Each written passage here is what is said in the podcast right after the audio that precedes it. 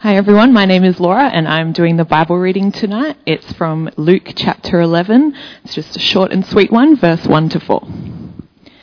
One day, Jesus was praying in a certain place. When he finished, one of his disciples said to him, Lord, teach us to pray, just as John taught his disciples. He said to them, When you pray, say, Father, hallowed be your name, your kingdom come. Give us each day our daily bread Forgive us our sins, for we also forgive everyone who sins against us, and lead us not into temptation.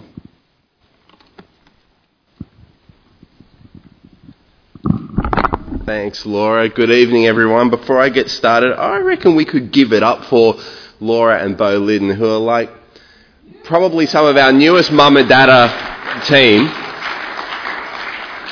You've seen both of them on the platform tonight. If you don't know Bo, he's, he's playing guitar tonight, and Laura just read for us. And I just think, here's my, here's my soapbox moment, but it's a biblical soapbox. It's just super cool to see a growing family set an immediate trajectory of life invested in ministry and church. I just think that is the coolest thing in the world, and I think we can do like even better to celebrate that investment. So let's do that.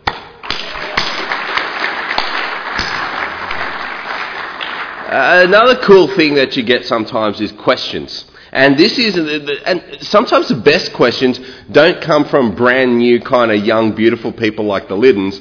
Sometimes you got to go to someone with a few more miles on the clock, who's a little bit more mature, wise, and well, old. Ian Barnett's mature, wise, and old. And this week, uh, he, he knows he's like the grandparent conference guy. He loves it. He loves it. Ian asked me a beautiful, simple question about this passage. Because in this passage, the disciples of Jesus ask him to teach them to pray. And Ian's question was, what do you think they were wrestling with? What was the issue? He asked it even simpler than that. It was one question, but it got my mind thinking about these particular people and what was going on for them when they asked this question about prayer. I did a good thing. I went and I read the passage again and I realized that the guys who are asking Jesus to pray are 12 Jewish men. Here's what I don't want us to think. Here's a caricature for you.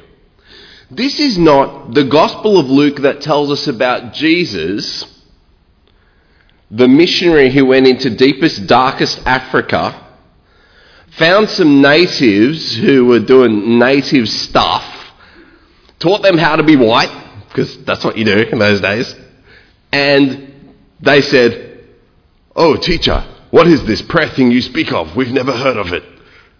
Because that's how they speak in my fictional native area. This is Jesus speaking to 12 Jewish men. 12 young Jewish men who would have been bar mitzvah, that is, they've become sons of the commandment. They've been through a whole thing where they memorize more of the Bible than I suspect any of us ever will and recite it. They've been to synagogue. In fact, they've been on tour with Jesus. When we come to chapter 11, we're in a part of Luke called the travel narrative. We're heading towards Jerusalem. We've already confessed uh, Jesus as the Christ. It's all systems go. These guys have been on the road for Jesus. They're not first year apprentice anymore. They've been hanging with him for a while. They're Jewish men. They come from a culture that knows prayer like Aussies know the beach. Okay? They have a prayer book. They have all the resources in the world, but they say, teach us to pray. So, to answer Ian's question, what's going on for these 12 Jewish men who have been studying at Jesus Moore College? Um, there's a little plug for you, Moore College, if you're listening. At, at Jesus Bible College for at least a year now that have diplomas. Yay.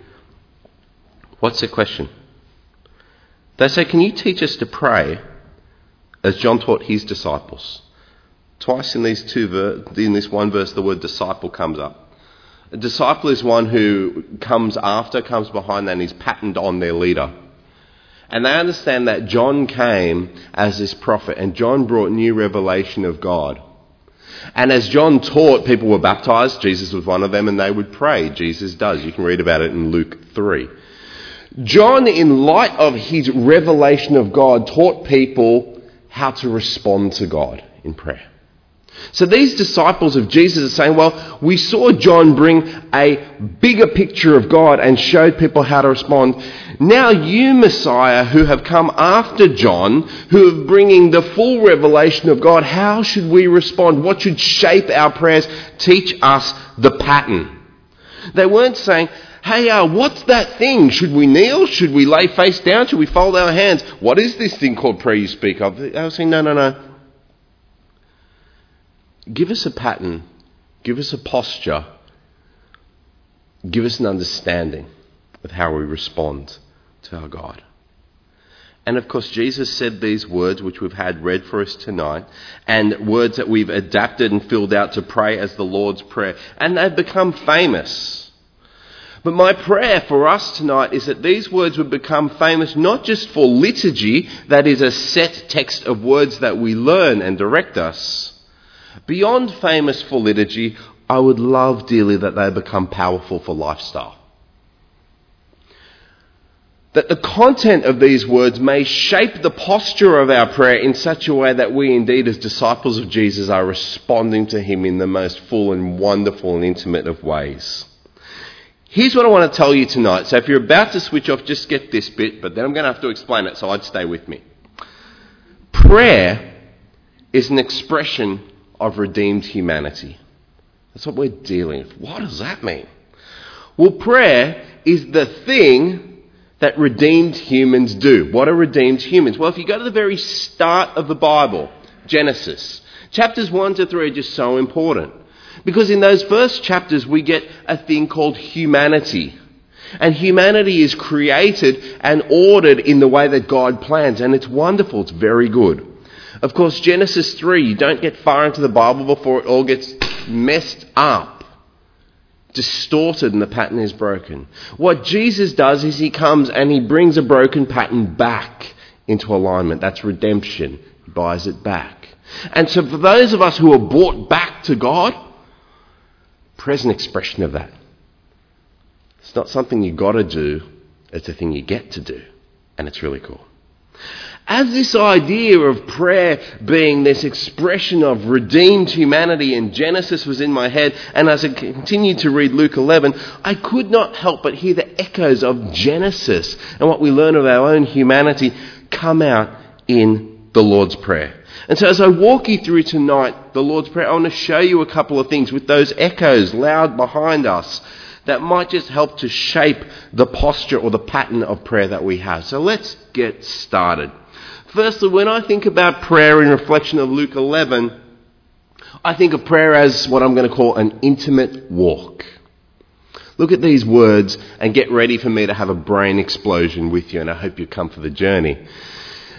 In Genesis 3, just before a very confronting part of the Bible happens where God and a guilty humanity come before him, this is what we read. Then the man and his wife heard the sound of the Lord God who was walking in the garden in the cool of the day. You're like, yeah, and? Well, just take a moment think about what's going on here because it blows my brain hole. Right? Here is God, who in the opening chapter of Scripture, Genesis 1, is described as the Spirit of God was hovering over the deep. Now that makes sense to me.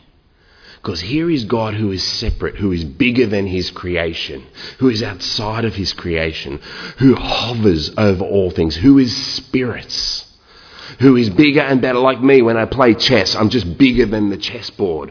And the hand of Shane hovered over the whole board. I know, crazy, but works. Works for me. Hopefully, it works for you. But here by Genesis 3, look how this poetic document describes God. God was walking. How? He doesn't have any legs. Not till Jesus.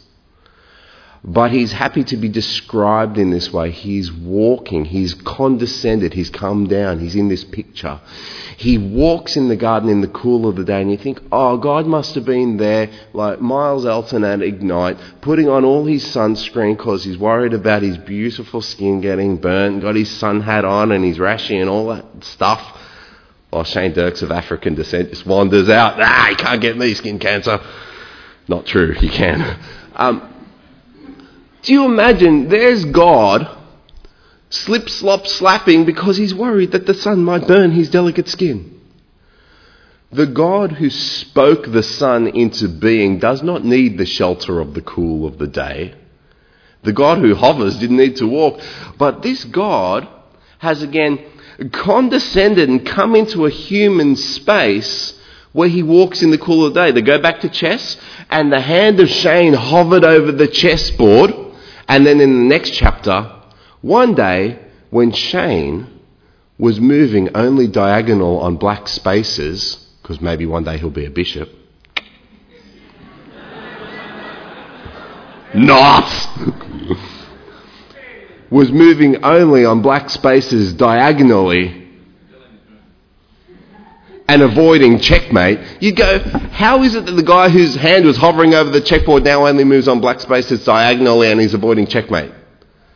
Because I've inserted myself into the game and I'm now very intimately involved with all the pieces. This is the God of the Bible. This is the God of the Bible who, as this verse goes on, will then say, Where are you of the humans?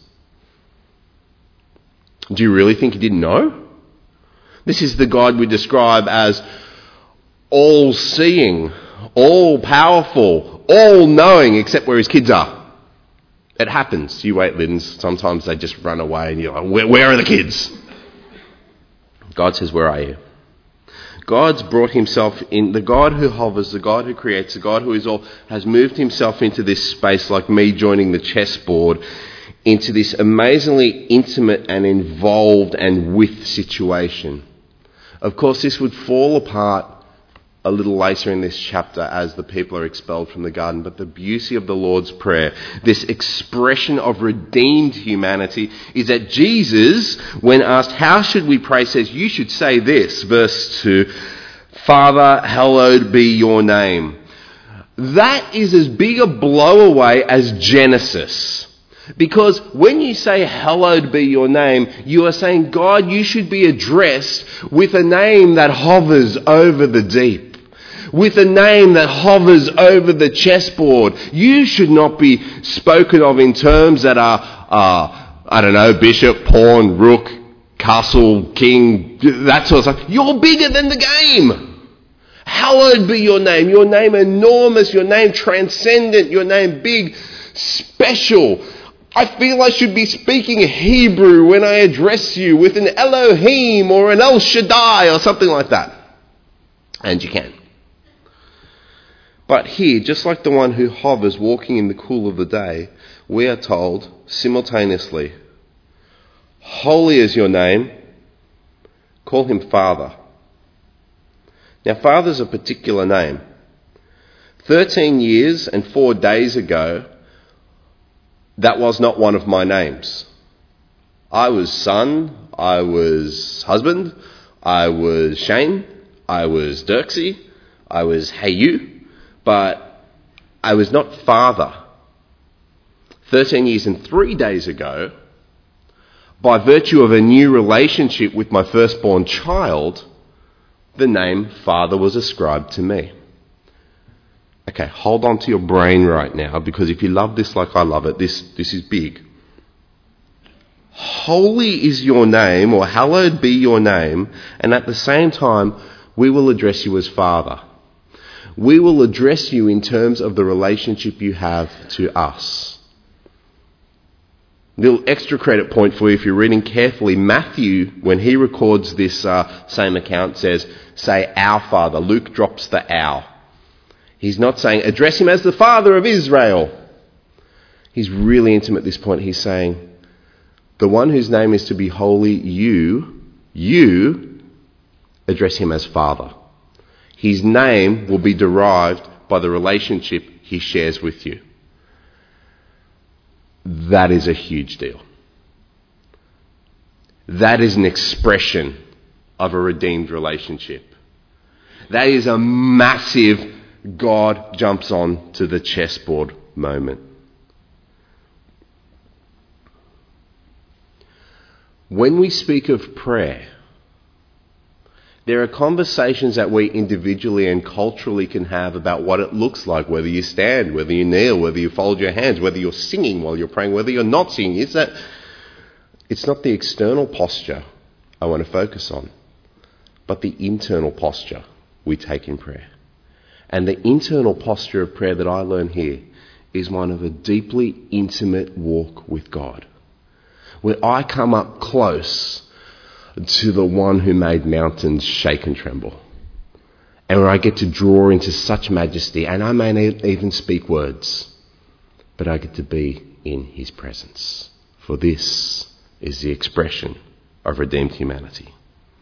Okay, here's the next thing I learned. When I'm praying, this is where I'm calling for all things to come into proper alignment.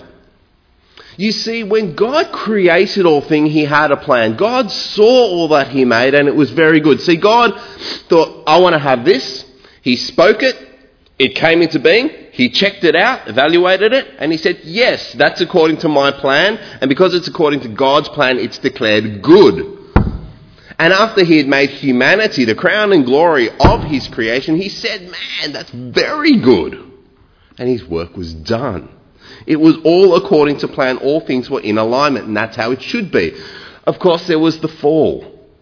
What happens in the fall is when things are all in alignment, they're as God planned. See, in the garden where Adam and Eve dwelt is the first expression of the kingdom of God. The kingdom of God, and if you're taking notes, this is a good one to get down because it comes up so often in the scriptures, particularly the Gospels, is God and God's people under God's rule in God's place. It's all lined up nice and neat. God's reigning over his people. They're under his provision in the place he has provided. And that looked like God, Adam, and Eve in the garden. But it all got messed up. It came out of alignment. The expression of redeemed humanity is to pray all things back into alignment. And so we ask in Luke chapter 11, verse 2, Your kingdom come. We ask, Bring it back, Lord. Bring it all back into alignment with you. As Matthew tells this same story, and as we pray tonight, we go on to say, Your will be done. Let it all be lined up with you. I learnt some years ago reading a book by Kent Hughes a wonderful way to think about how prayer pulls things into alignment. Can I take a moment to share it with you? Great, thanks. I thought you'd say that. Let's do it. Um, hey, Isaac, can you help me with this? Come on, actually, bring your whole row with you. Welcome these guys as they come up. Now, now, Isaac, bring your mighty masculine form to this platform, and here's what we're going to do. I want you to imagine Isaac as a mighty oak tree. Look at that mighty oak tree. Beautiful. Now, all of you Isaacians, I want you to crouch around the feet of our mighty oak tree. Off you go. In tight, in tight, in tight. What you are seeing right now is a beautiful island with a mighty oak tree. Everyone say that word with me mighty. You are mighty. Oh, it's getting blasphemous. Calm down, Shane. So here's our mighty oak tree on an island, branches out. Now I want you to imagine, ooh, I want you to imagine someone like me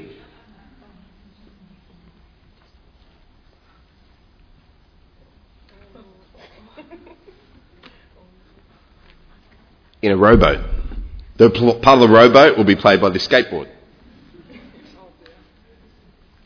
Now, as I'm in my rowboat, I know you can hear me because I'm loud.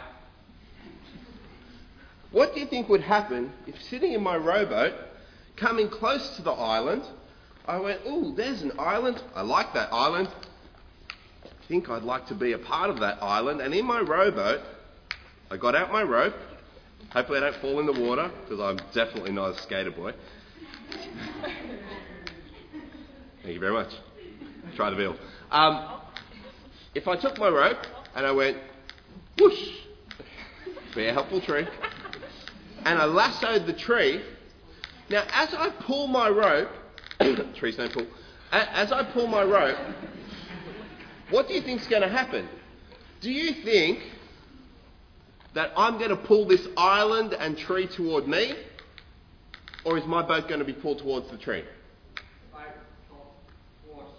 Okay, why is it so for those of an earlier generation? Let's test this.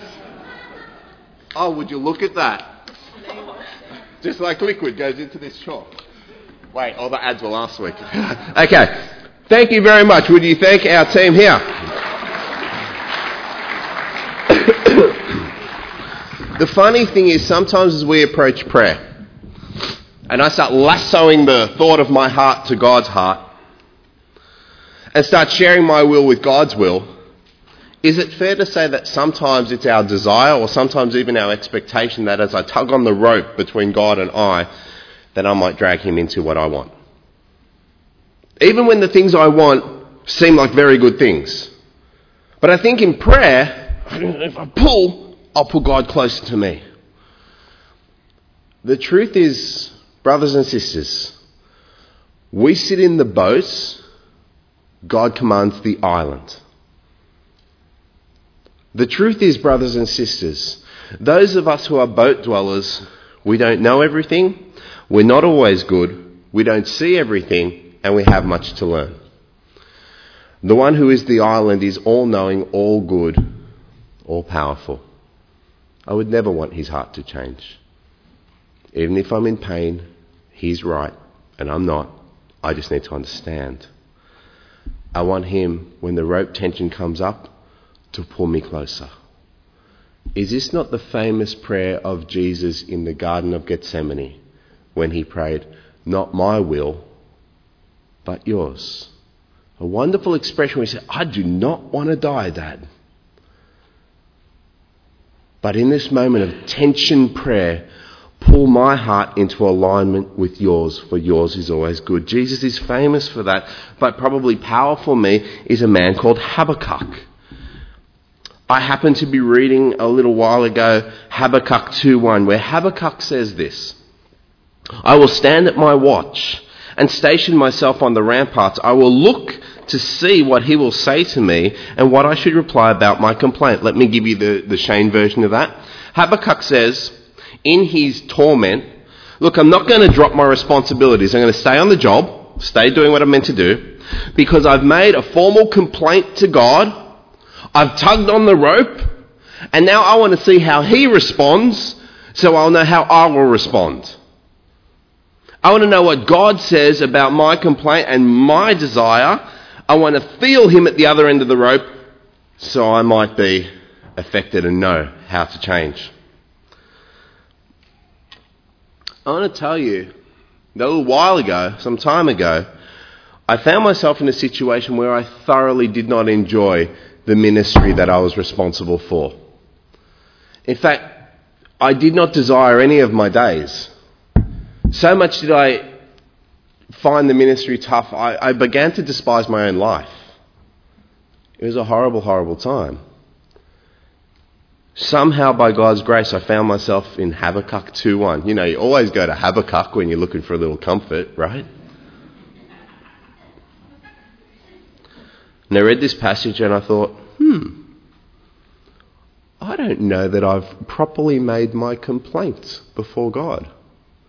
Having not made my proper complaints, I haven't heard how He'll respond.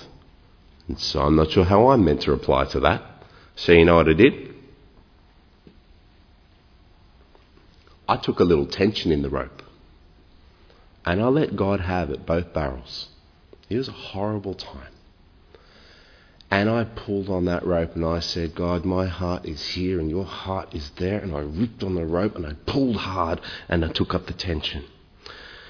You know what happens when you take up the tension and you're in a rowboat and God's an island? His heart stayed true and good and where it should be my circumstances, I'd love to say, everything changed. They didn't.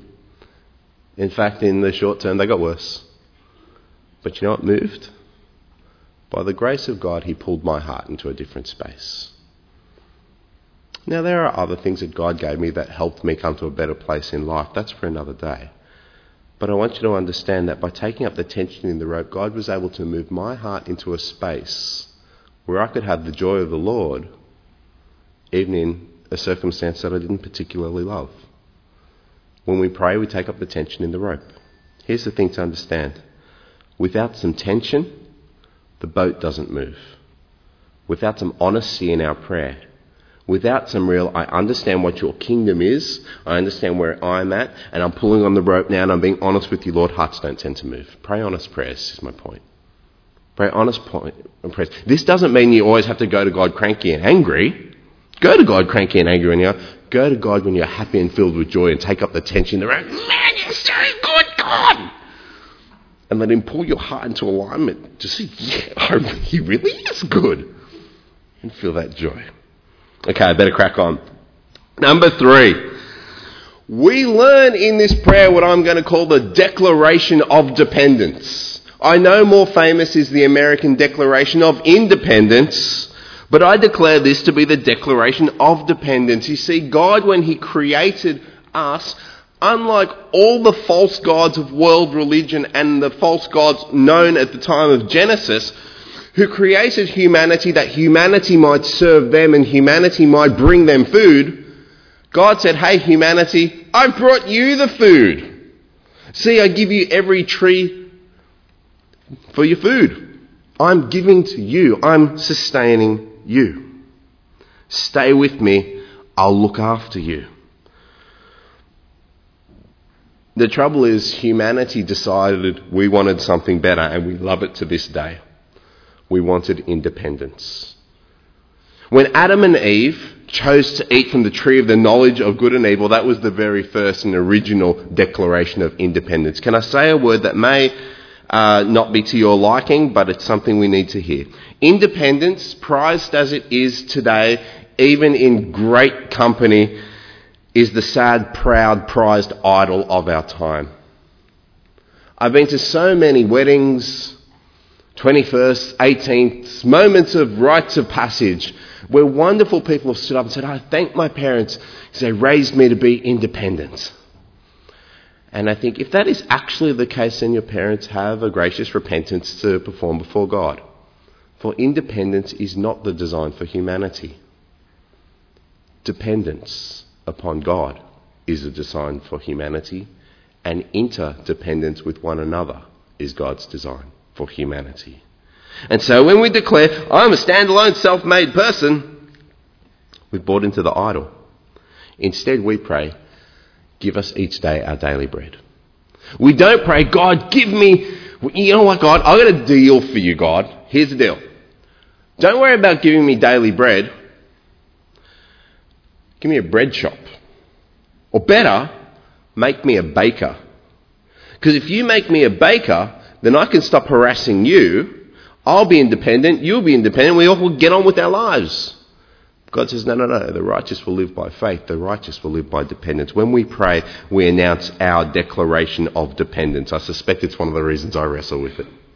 And finally, I learned from this prayer that prayer is new life faith. You see, in the fall, this terrible moment in Genesis 3, Adam and Eve fell, because they ate independently from the tree of the knowledge of good and evil. And they came before God and they knew that they were naked, and so they, they, they covered themselves with fig leaves. It didn't work, so God looked after them. But in every space of this terrible account, they were trying to be independent. They were trying to cover themselves. But this prayer says, we come to God and we say, Forgive us our sins, for we also forgive everyone who sins against us and lead us not into temptation. We say in our new life, Please cover us because we can't cover ourselves. That's the expression of redeemed humanity. We say, God, we know that because of sin, the relationship between God and human has been ruined. We've read the story of Cain and Abel and everyone who came after them. We've seen our life and we know that the relationship between humans and humans have been ruined. So New Life Faith says, dependently, Lord God, would you cover us? Would you bring us back to yourself? And having brought us back to ourselves, teach us from that lesson to do likewise in our pattern of behaviour with one another. And then here's the wonderful last step. We don't say, and now that you've cleaned us up, let us go. We say, no, no, no, Lord, and do not depart. Stay in front of us as leader and lead us not into temptation. We depend upon you. We don't trust ourselves. This is new life faith.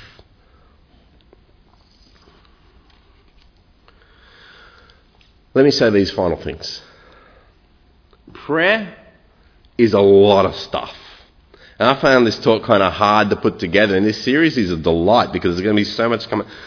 Prayer is a lot of stuff. I wish I could give you the definitive Shane Dirks kind of theology of prayer, but every time I try to do it, a little bit of prayer and how it works pops out in another part and it gets bigger and people tell me about prayers they prayed and things that have happened and I read more scripture and I go, wow, there's so much. And so I'm glad that Anne and Langdon and Miles will tidy that up in the weeks to come and I'm as excited as you are to learn those bits. But what I want to say tonight is that prayer is, among all those other things, I'm certain prayer is an expression of redeemed humanity. And you might say, well, there's our pastor. He's up on the platform, probably loves to pray. Let me tell you something about prayer and Shane. And this is not to run myself down. I'm happy to acknowledge under God, He has made me able to do some things well. Prayer is not one of my natural things. Prayer is not my go to. I'm by nature and by character independent. I'm by character resistant to repentance. I don't like my heart being brought into alignment with anyone's. I think everyone should get on board with me. And I'm not always craving the intimacy of a walk with the divine Lord. I'm the kind of guy who, when things get tough, I try and figure them out. I come up with option A, B, C, D, and all the rest. Try them all, and then when nothing's working, either I think or someone says, Hey, have you prayed about that? And I go, oh, and I start to pray. This is not a natural thing for me. Because I come from a fallen start and God's doing a, a work in me. You know why God's doing a work in me? Well, because He loves me, but because I'm this thing called a disciple. And as a disciple, the Spirit of God, the Holy Spirit, is conforming me to the likeness of Christ. That's what He does with disciples. That's the journey He's taking us on, conforming us to the likeness of Christ. And so, though prayer might not be my natural go to, it's a thing God's bringing me to. Here's the good news for you. If you too have put your faith in Jesus, then you also are a disciple. And the Holy Spirit is doing a work in you as He conforms you to the likeness of Christ. Here's even better news. Well, not, uh, not better news, here's more news. Our church has a mission, as we heard earlier. And our mission is to build a community of grace committed to making disciples of Jesus. Committed to seeing that the Holy Spirit has His way with all of us, conforming us to the likeness of Christ. Redeemed humanity. And as redeemed humanity, doesn't it just make the most sense in the world that one of our immediate and present goals now would be that Everyone is praying. Let me show you very briefly with the final slide what this looks like. It can look like so much more, but here is our initial commitment with everyone praying. The ministry team on staff have committed that all ministers and ministries will have prayer support. Don't be surprised if you get a tap on the shoulder at some time that someone says, Hey, will you start to pray for me or will you start to pray for the ministry we're a part of? It's our declaration of dependence. We want everything we do to be undergirded by the God of glory. Very soon there'll be an invitation that before every single service on a Sunday, 10%, we want to see 10, we want to see more, but we'll start with 10. 10% of us would gather for the very purpose of, we know this is a special time, so we're going to pray for the gathering before we gather. But here's something that touches each and every one of us, and I believe can significantly develop. I don't think change, but develop, because change isn't required. Growth as disciples is. For us all to ask ourselves the question Have I prayed with someone this week? Have I expressed my redeemed humanity? And have shared it with another? You see, the disciples of Jesus are patterned on him. The disciples of Jesus are redeemed humanity. And the disciples of Jesus are a people who pray. And so let me lead us in doing that. Our gracious Heavenly Father, we thank you for our Lord Jesus. We thank you that in his coming, his dying, his rising, and the sending out of his Holy Spirit, he has united us with himself and redeemed us as people. That he has given us free access to your throne of glory that we might come for timely help. And so, Father God, we praise your holy name that we can call you Father and that we can pray and come on these intimate walks with you. That we can ask you to call our hearts into alignment with yours, that we can declare our dependence and that we can express the faith of new life. Father God, we pray that you would grow us in this prayerful posture, that we might be alive, alive, alive, alive as the redeemed people of our Lord Jesus, in whose name we continue to pray. Amen.